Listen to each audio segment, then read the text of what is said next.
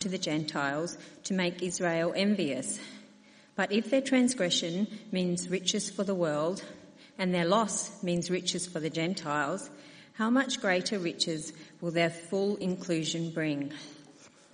I am talking to you, Gentiles.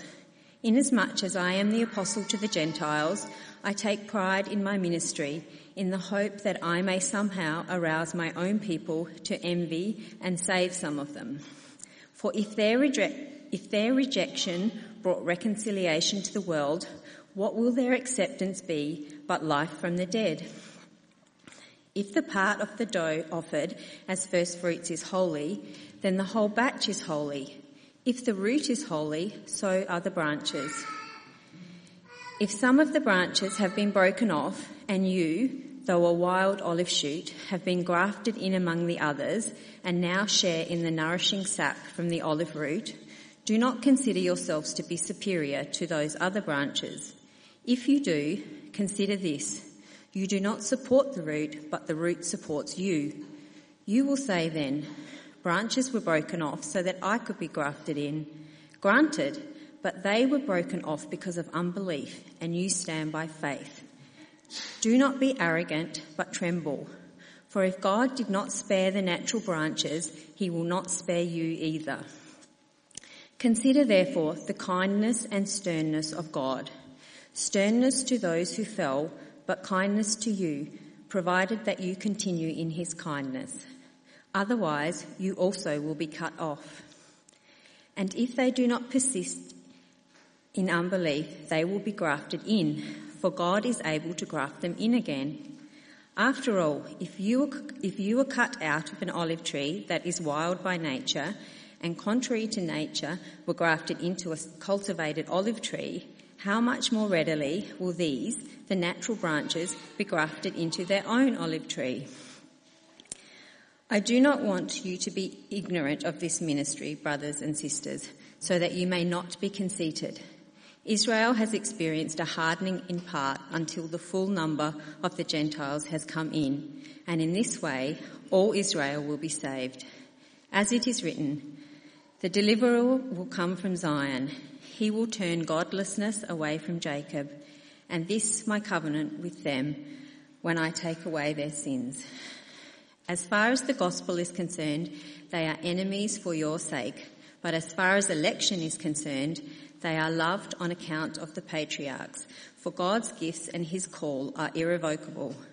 Just as you, who were at one time disobedient to God, have now received mercy as a result of their disobedience, so they too have now become disobedient in order that they too may now receive mercy as a result of God's mercy to you. For God has bound everyone over to disobedience so that he may have mercy on them all. Oh, the depths of the riches of the wisdom and knowledge of God.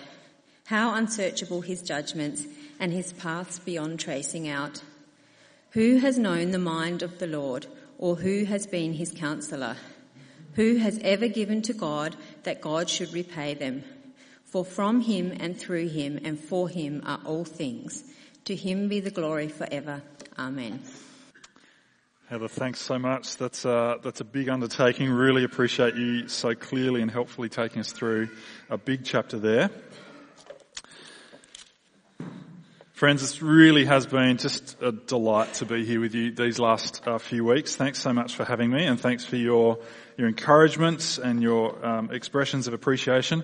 I just want to remind you that as much as uh, I might have put effort into uh, preparing for our time together, uh, just be reminded that Carl does that uh, week in, week out, and so please continue to encourage him as well as you sit under his faithful teaching. Um, well, as we jump into Romans chapter 11, I just want to ask if there's someone in you in your life that you find hard to imagine coming to faith in Jesus. I wonder if you know anyone like my friend.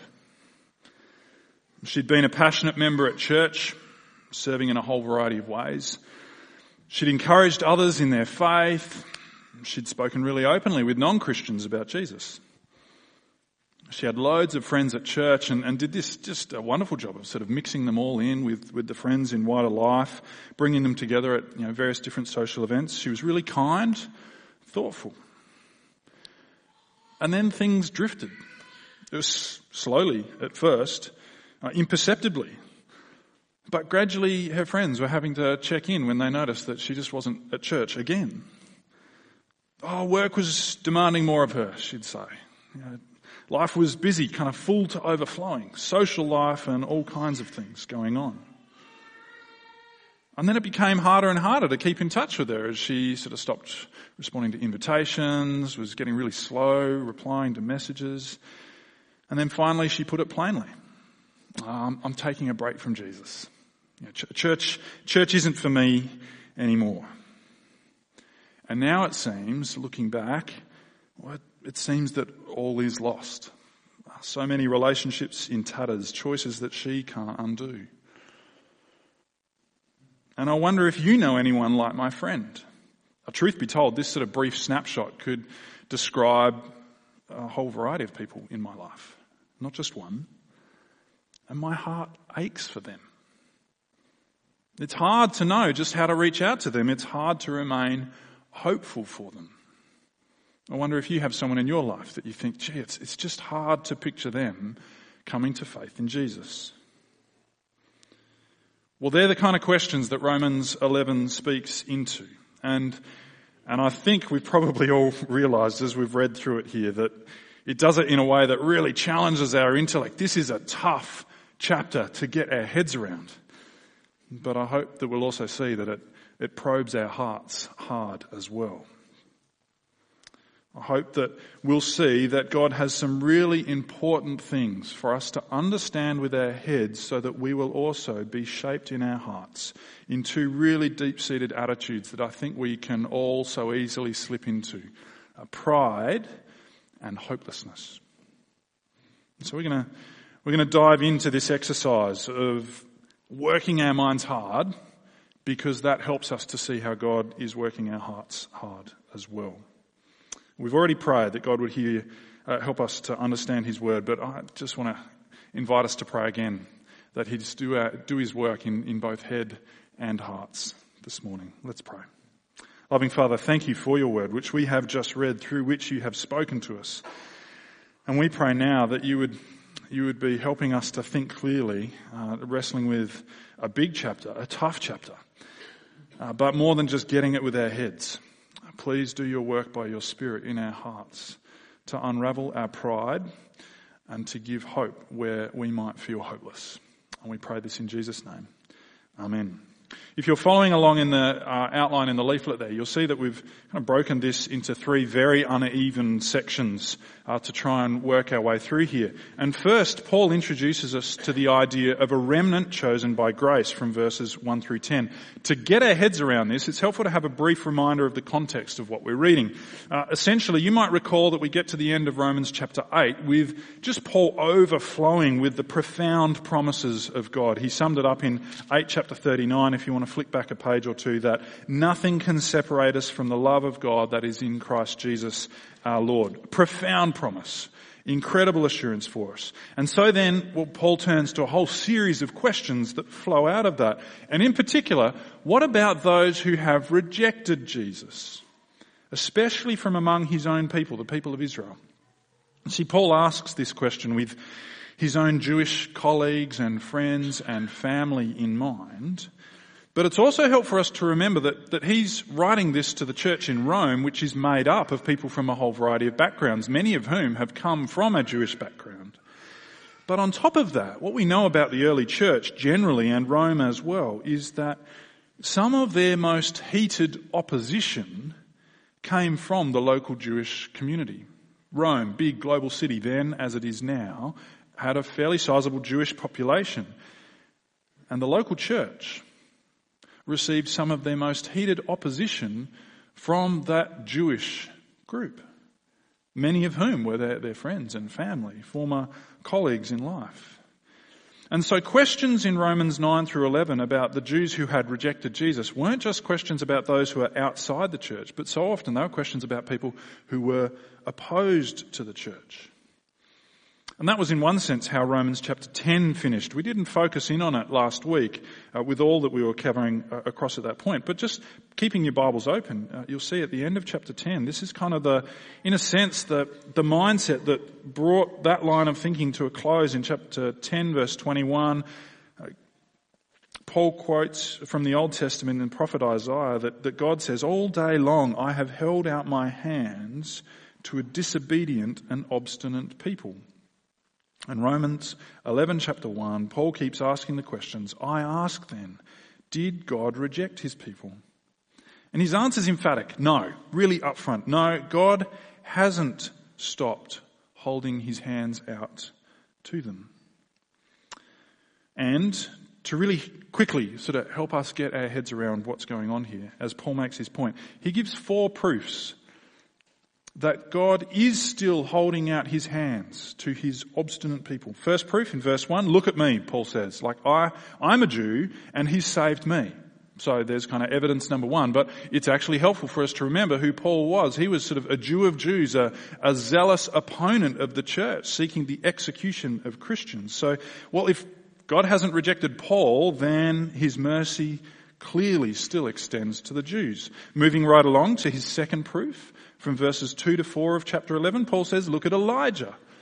In the Old Testament, in the book of Kings, Elijah and others who remained faithful under persecution from fellow Israelites, kind of the, the nation of Israel wanting to turn their back on God, opposing the faithful prophet. And so it's Paul saying, even there, we see that even though so many had rejected him, God had not turned away. He remained faithful to his promise to save a remnant, a group within Israel. Third proof, verse 5, he says, Look around at you now. Even now, in this present time, you see people from Jewish backgrounds coming to church with you there in Rome. God hasn't abandoned his people. Now, there's a fair bit going on here, and it actually starts to build a picture uh, for what's coming up. So I've had a, I've had a crack at sketching this up, right? Because it was hard for me to get my head around and, and, and, actually drawing it out helped me. So I thought maybe that's helpful for you. Doing it this way is a little bit quicker than putting it on the whiteboard. So here's a very ordinary box, a big blue box. That just represents all of humanity, all of us rejecting and ignoring God until God intervenes and he makes one promise, a series of promises, one key intervention when he makes a promise to Abraham. That promise, it's a bit hard to see there, green dot, should have chosen a different colour that promise stands in the middle of humanity and sets up the root of what follows on the next slide, what God will grow to be his kingdom. Now, just in case you're wondering, that's exactly what an olive tree looks like. Um, you know, uh, Gardening Australia would be very happy. And yet, as the people of Israel grew, so many of them paid less regard for the promise that stood as their root than they did to the idea of being a special people. So we can kind of, you know, draw a line down there and, and Israel was so keen to recognize that, that they're a special people distinct from all of the rest of the world, the, the Gentiles. Such that in Elijah's time, even though ethnic Israel had so clearly turned away from God and His promises, well, yet even within that distinctive people group, God said to Elijah, no, there's 7,000, a remnant, a little, a little olive tree growing deeply rooted in the promises of God. So we're going to come back to that, uh, that, that, picture in a little while, just to help see how this chapter builds uh, on that idea.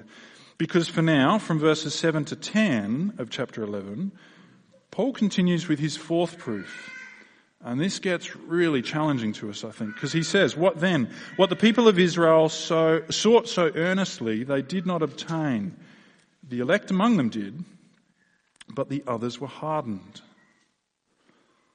And the point is that God has rejected most of Israel. He has rejected most of Israel. They were hardened against him.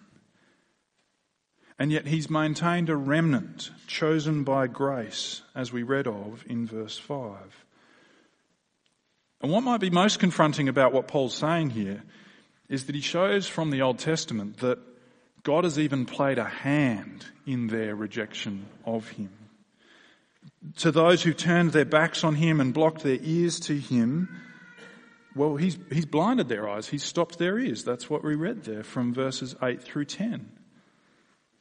So the image back in chapter 9, which was pretty confronting for us then of, of Pharaoh in Egypt being hardened against God, that God can choose to have mercy on who would have mercy, the people of Israel, and harden those whom he would harden. That's God's sovereign grace at work.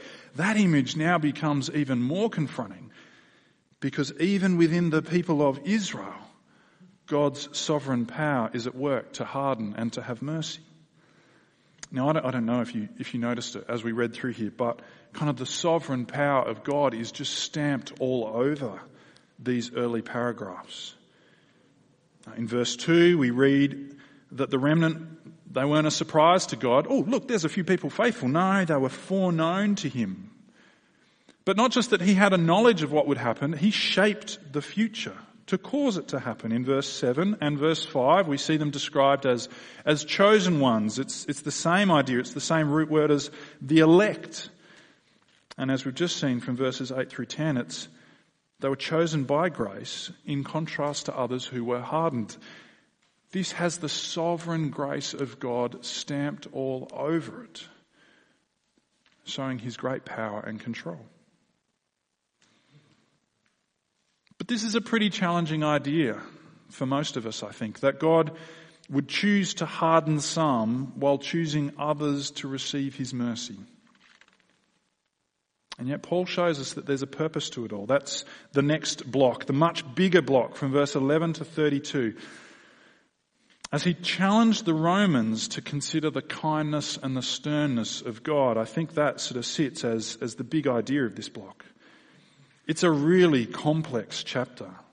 There's so much to learn from it, so much to dig out from it, way more than we've got time to do now.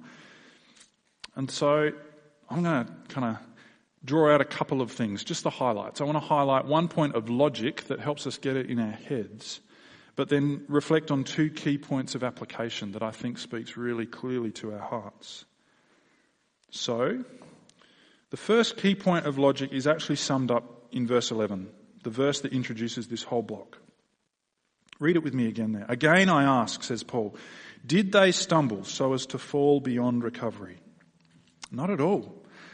Rather, because of their transgression, salvation has come to the Gentiles to make Israel envious.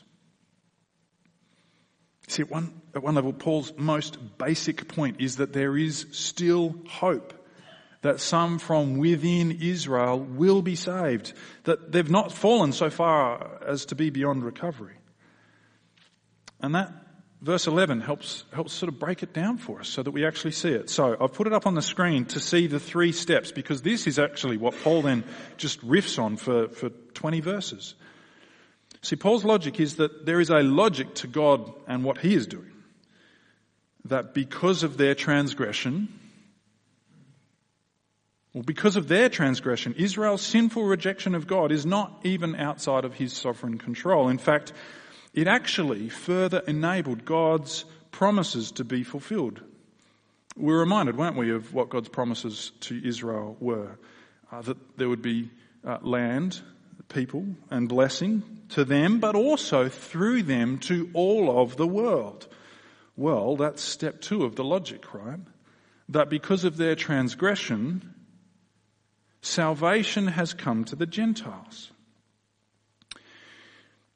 Now, it's hard to be sure here because Paul doesn't unpack it for us in Romans 11, but I think that in the light of all of Romans, the ultimate transgression of Israel that he has on view here, the, the transgression of Israel that enabled the inclusion of the Gentiles was the crucifixion of Jesus. As a nation, their rejection of the Messiah is what opened the door to the Gentiles, people like you and me, to be included in the people of God. That's amazing mercy. That's the sovereign hand of God at work. But even then, the salvation of the Gentiles isn't the final goal here. Because in His mercy to Israel, God's acted in such a way that the fulfillment of His promises to bless the whole world will actually be like a cattle prod, a, a goad to, to some within Israel to bring them back to repentance. That's kind of step three in his logic here in verse 11. Because of their transgression, salvation has come to the Gentiles to make Israel envious. God wanted Israel to be envious. I mean, most of the time we think of envy as something to be avoided, right? But it turns out that there can be a good kind of envy.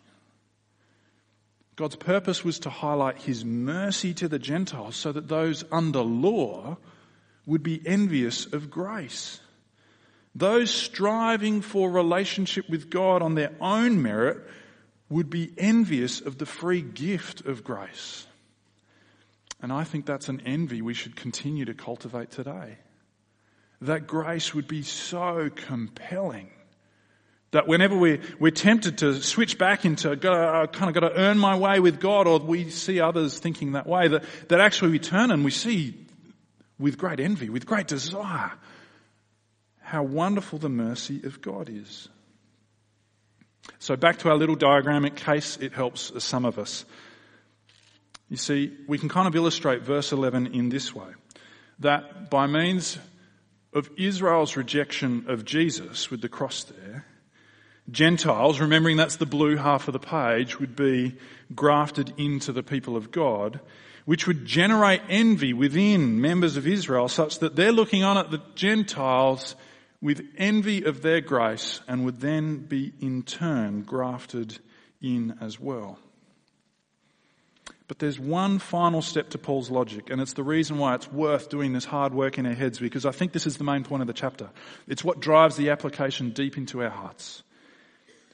See, Paul makes it clear in verse 13 that he's now speaking directly to the Gentiles. And I'm going to make a bold assumption that that's most of us, unless there are a few here with Jewish heritage. We don't have time to, to work through all that he says to the Gentiles here. We're going to kind of take the, the highlight package of it, if you like. Paul speaks to the Gentiles who might look on at the Jews in one of two ways those up there who are Gentiles that might look on at some who are still within ethnic Israel, either with pride or a sense of hopelessness. You know, a sense of pride in themselves or hopelessness in those that they look on at. That would leave them either way resolving that, ah, oh, those guys, they're never going to be included in the people of God. Paul speaks against the Christian's assumption that such an unbeliever, someone like them, they could never be grafted in. I think if we pause to reflect on it ourselves, even today, this stems from a sense of pride. Yeah, those people, they're so much worse than me. Or hopelessness. Too far gone. But either way, either way, we see that no one is beyond the scope of God's mercy. And Paul uses the illustration of, of an olive tree to do it. And that's why we've used the same illustration today. As he introduced it in verse uh, 16, he says, If the root is holy, so are the branches. As we so helpfully saw illustrated for us, the root is the promise of God made throughout history, fulfilled ultimately in Jesus. And the branches are his people, whether Jew or Gentile, brought in by God's mercy alone.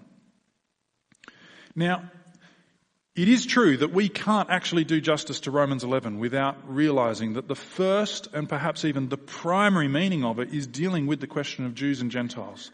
Such a, such a live, massive, really heartfelt issue at the time, which might feel for us to be quite distant and removed, depending on whether you have any Jewish people in your life. It's helpful to see that even today, this demonstrates to us God's particular heart for the Jewish people, who are ethnically descendant from Abraham, Isaac, and Jacob. But that's certainly not all it has to say. The application of this chapter remains profoundly relevant, even if you don't know a Jewish person anywhere. And the two points of application for all Christians. The mercy of God challenges us if we ever look on at others in pride or in hopelessness.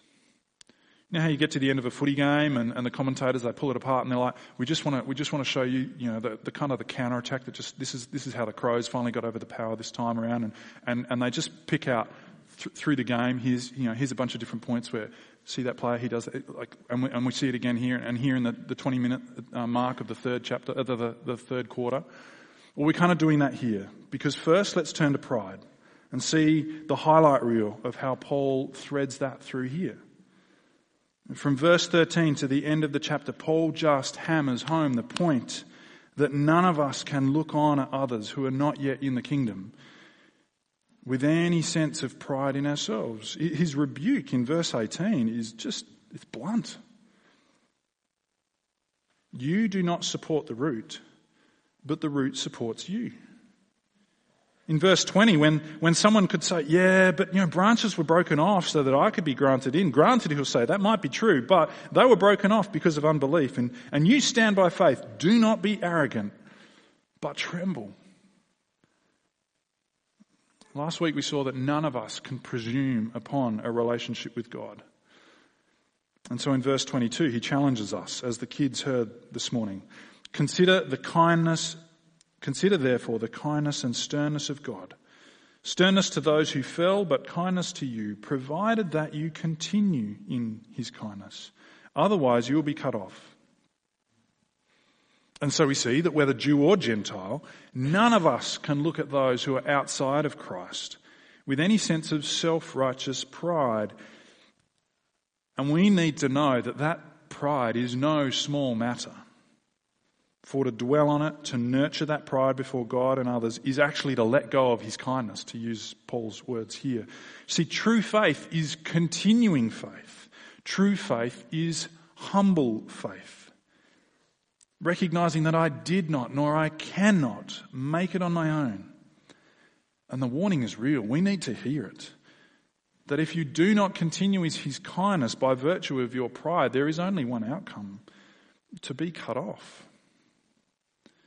And so, in view of God's mercy,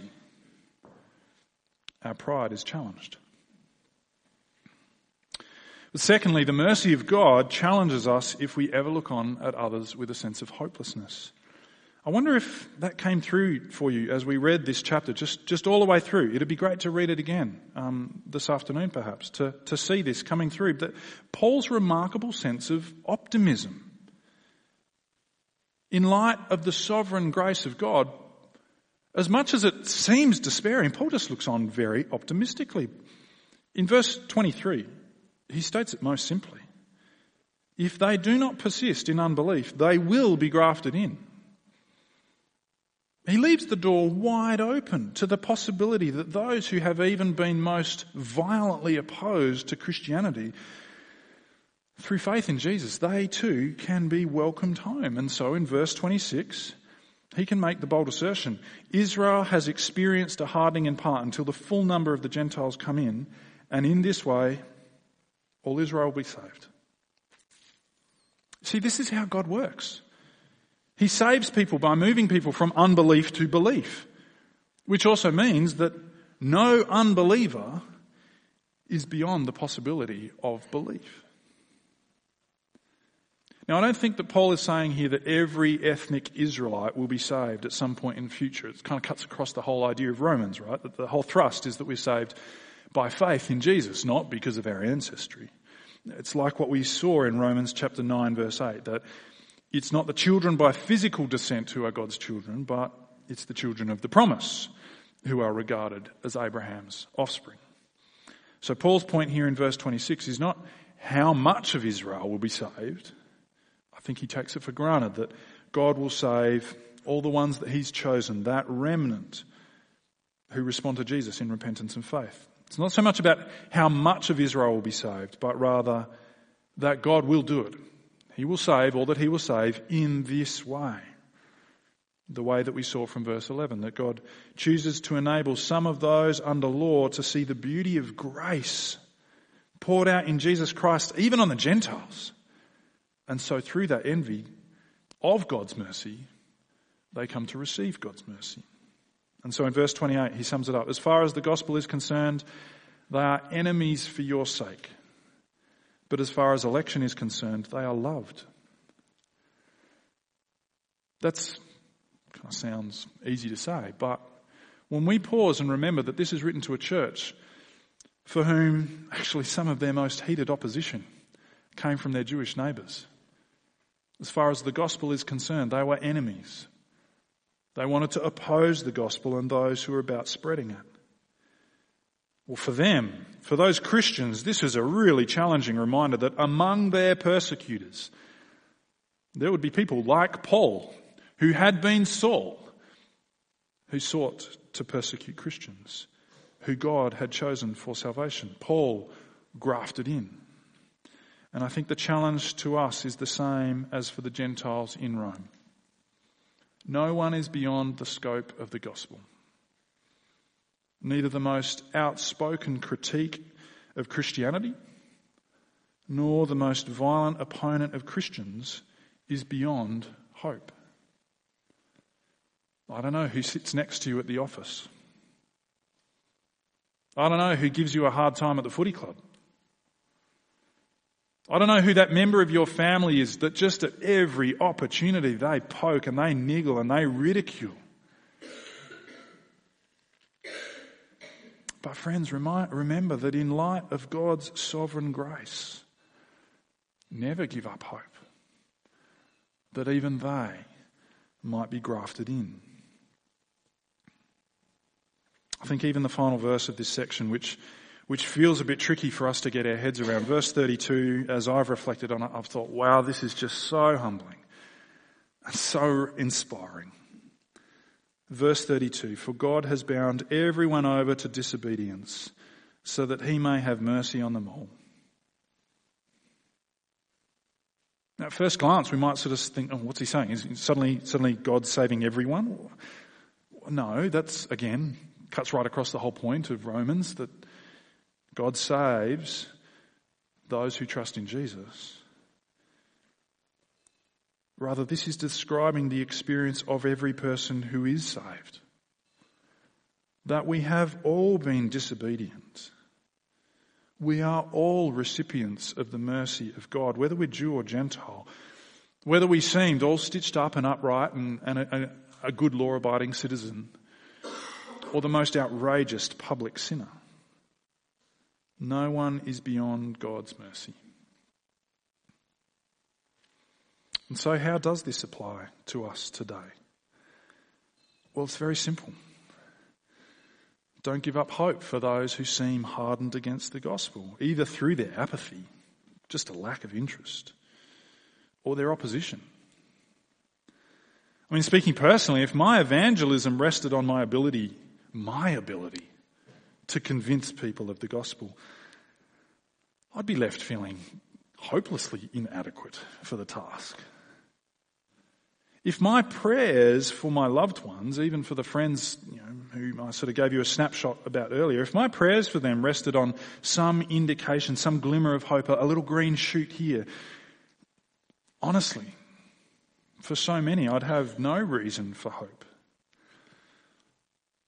But instead, it's my confidence in the sovereign grace of God that He is in control to exercise His mercy. Well, that's what gives me hope to speak to my neighbours, to pray for those who don't yet know Jesus in my family, because I can be confident that if He calls them, they will come home. And friends, that's why each of you has got a little olive branch. The wild olive trees that grow like weeds up in the Adelaide Hills, they've been thinned out very slightly. There's plenty more. I hope that this can serve in just a little tangible way. I know some of us find it helpful to have something physical, something to take home with us, to, to remind us of two ways that God's been working on our hearts today. It's a reminder not to be proud, because we're all like this twig. If we're cut off from the life giving roots of God's promises, and yet we did nothing to graft ourselves into his family, it was all of God's mercy. So you might want to stick this on the fridge or, or, or stick it on your bedside table to remind you to be humble. But it's also a reminder not to feel hopeless, right? That as you look on at those in your life who seem to be furthest from the gospel, hardened to Jesus, that you would look on at this and remember that no one is beyond the mercy of God. Just think, before his conversion, the apostle Paul, he would have looked like the most unlikely candidate to have come in and sat down with us here at church. He hated Jesus. He hated Christians. And yet God called him home. So perhaps this twig can be a reminder to you to, to pray for and to speak with all kinds of people in your life who don't know Jesus, however far from him they might seem. And friends, we're going to finish in the same way that Paul's finished. I think his head was spinning as he got to the end of this chapter, trying to get his mind about the things that he's just written about that we've been trying to get our head around too. This is the kind of the glory of the infinite God who we actually struggle to get our finite minds around. That we get to the end of chapter 11 and go, still not sure if I get it all. But you know what? What I do see, the God that I do meet in these pages, he is clearly worthy of praise. And I hope that these are kind of words that we can reflect on in the week to come. I've got them on the screen so that we can read them again together and then we'll close in prayer. We're going to do question time later, like we've done before. Feel free to send them through. But I hope at this point we can just pause and reflect on the glory of this great God. As Paul said, Oh, the depth of the riches of the wisdom and the knowledge of God. How unsearchable his judgments and his paths beyond tracing out. Who has known the mind of the Lord or who's been his counselor? Who's ever given to God that God should repay them? For from him and through him and for him are all things. To him be the glory forever. Amen. Let's pray, and then I think we're going to sing. Loving Heavenly Father, you have worked on our heads because this is hard for us to grasp, to get our finite minds around your infinite glory. And yet we thank you that even those glimpses that we have seen, they move us to praise because we see the glory of your mercy. That remind us that it is only by your mercy that any of us are grafted into your promises. And because of your mercy, we know that no one is beyond hope. Lord God, as we are about to sing, thank you that you are mighty to save. You have done that for us, and you promised that you would do it for many more. We pray it in Jesus' name. Amen. Thanks, guys. Thanks, Robin. Yes, some great questions. Loving your questions, guys. Just um, as a as a brief heads up, I know some have sent. There's a bunch that have come through, and we're just not going to have time for them all. We want to care for those looking after the kids in particular, that we don't run too long. Um, I think I'm going to spend most of the time on what is, in a sense, the obvious question uh, that, that perhaps I left unanswered um, in the course of the sermon. Uh, and I'll, i think it's helpful if I just read the question as it was sent in. Uh, is this passage saying you can lose your salvation? Do you think Christians can lose their salvation? Um, and I think it's the obvious question because we have here a pretty stern warning uh, of um, the idea of being cut off. Uh, verse uh, 21 that we read there, if God did not spare the natural branches, he will not spare you. Verse 22. Um, consider the sternness and kindness of God, sternness to those who fell, but kindness to you, provided that you continue in his kindness. Otherwise, you will be cut off. That's a stern warning. And yet, in simple answer to the question, do you think Christians can lose their salvation? No. Because God is clear that those he has chosen, and we, and we read that wonderful series in, in Romans chapter 8, um, that those uh, God foreknew, he also predestined to be conformed to the image of his Son, that he might be the firstborn among many brothers and sisters. And those he predestined, he also called. Those he called, he also justified. Those he justified, he also glorified. Apostle Paul is so convinced that it's a done deal that he puts it all in the past tense. This is, this is our present lived experience. We're looking forward to being glorified with the Lord Jesus when he returns, and yet it's, it's a done deal. When God makes his call, when he makes his choice, his sovereign grace is such that it can't be opposed. Can Christians lose their salvation? No.